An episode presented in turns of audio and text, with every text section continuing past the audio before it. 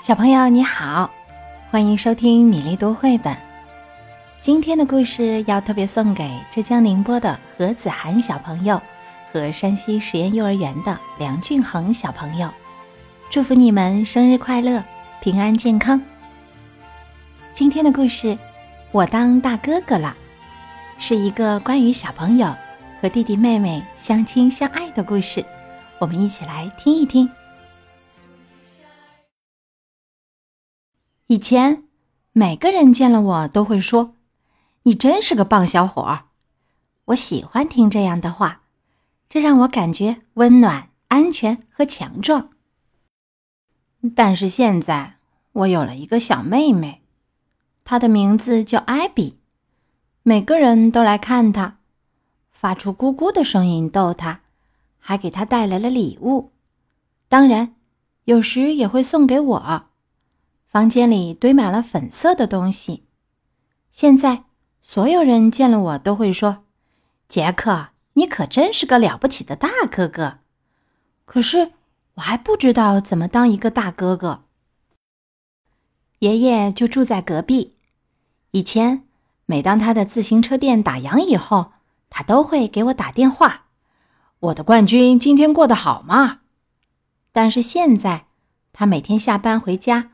路过时就会进来看看，一进门就问：“我的小宝贝艾比今天好吗？我的冠军在哪儿？”一切都和以前不一样了。那天我让妈妈帮我拿零食，妈妈说：“我很快就去帮你拿，杰克。不过我得先喂完艾比，他太小了，还不会等待。”于是我只能等着。我洗了苹果，但是。妈妈还在忙着给艾比喂奶，我准备好切苹果器。对了，我们还需要一张纸巾。当艾比喝饱了，妈妈帮我切开了苹果，然后对我说：“杰克，你耐心的等待了这么长时间，真是个非常棒的大哥哥。”我知道这么做有时很难，但是在等待的时候把一切都准备好，确实是个好主意。我喜欢妈妈这么说。一天，外面刮起了大风，天冷的没法出去玩。以前遇到这样的天气，妈妈和我通常会待在家里看书。但是艾比又哭闹起来，她哭得非常厉害。我等着妈妈给我读一本书，可是她抱着艾比在屋里走来走去，嘴里还一直发出“呜嘘呜嘘”的声音。我问妈妈：“他为什么要发出这种声音？”她说：“那听起来像他的心跳声。艾比在妈妈肚子里听到的就是这种声音，所以这会让他感觉好些。但是这并不管用。”妈妈抱着艾比不停地走啊走啊，艾比哭了很长时间，她哭得脸都红了，还打起了嗝。最后。我也跟在妈妈身后一起走，我试着给她哼了一首曲子，妈妈也帮我一起哼唱，但是我觉得艾比根本就听不见。最后，艾比终于睡着了，妈妈把她放到小床上，然后一下子坐在了沙发上，说道：“对不起，杰克，我简直太累了，我现在不能给你讲故事了。来，坐在我身边，让我休息几分钟，然后。”我们再来读那本书。妈妈休息时，我就自己看书。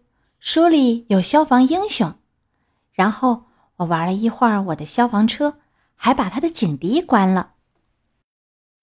呀，妈妈睡着了，我给她披上了一件衣服。每周五，妈妈都会带我参加图书馆的故事会活动，艾比也和我们一起去，但是她还太小了。不能和我们一起进去听故事。每周六，爸爸和我负责照看艾比，这样妈妈就可以出去和苏阿姨、姥姥一起吃午饭。当艾比饿了，他想马上喝奶，于是我们就得赶紧去拿他的奶瓶。要是艾比的奶洒在地上，我就帮爸爸把它擦干净。我们的猫摸摸也非常乐意帮这个忙。爸爸从冰箱里又拿出了一些奶。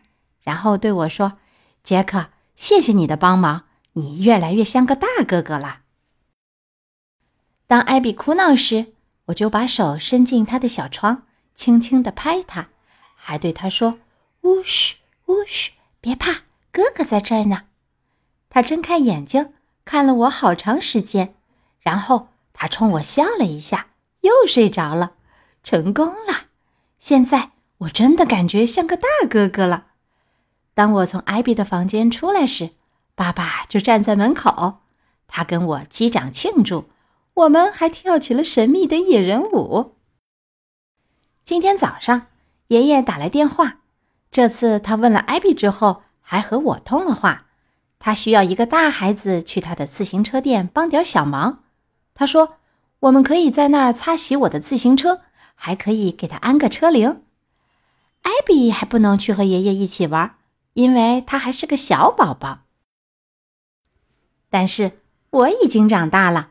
所以我能和爷爷一起去，我又感到了温暖、安全和强壮。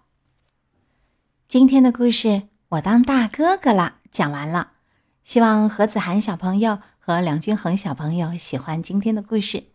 接下来我们读一首来自捷克的童诗《小家庭》。鼠妈妈用绿色的杯子煮好了一锅小米粥，孩子一大窝。共有十二个，个个饿得慌，吱吱吱吱没命叫，一下伸过来十二把勺子，眨眼功夫，小米粥就喝完了。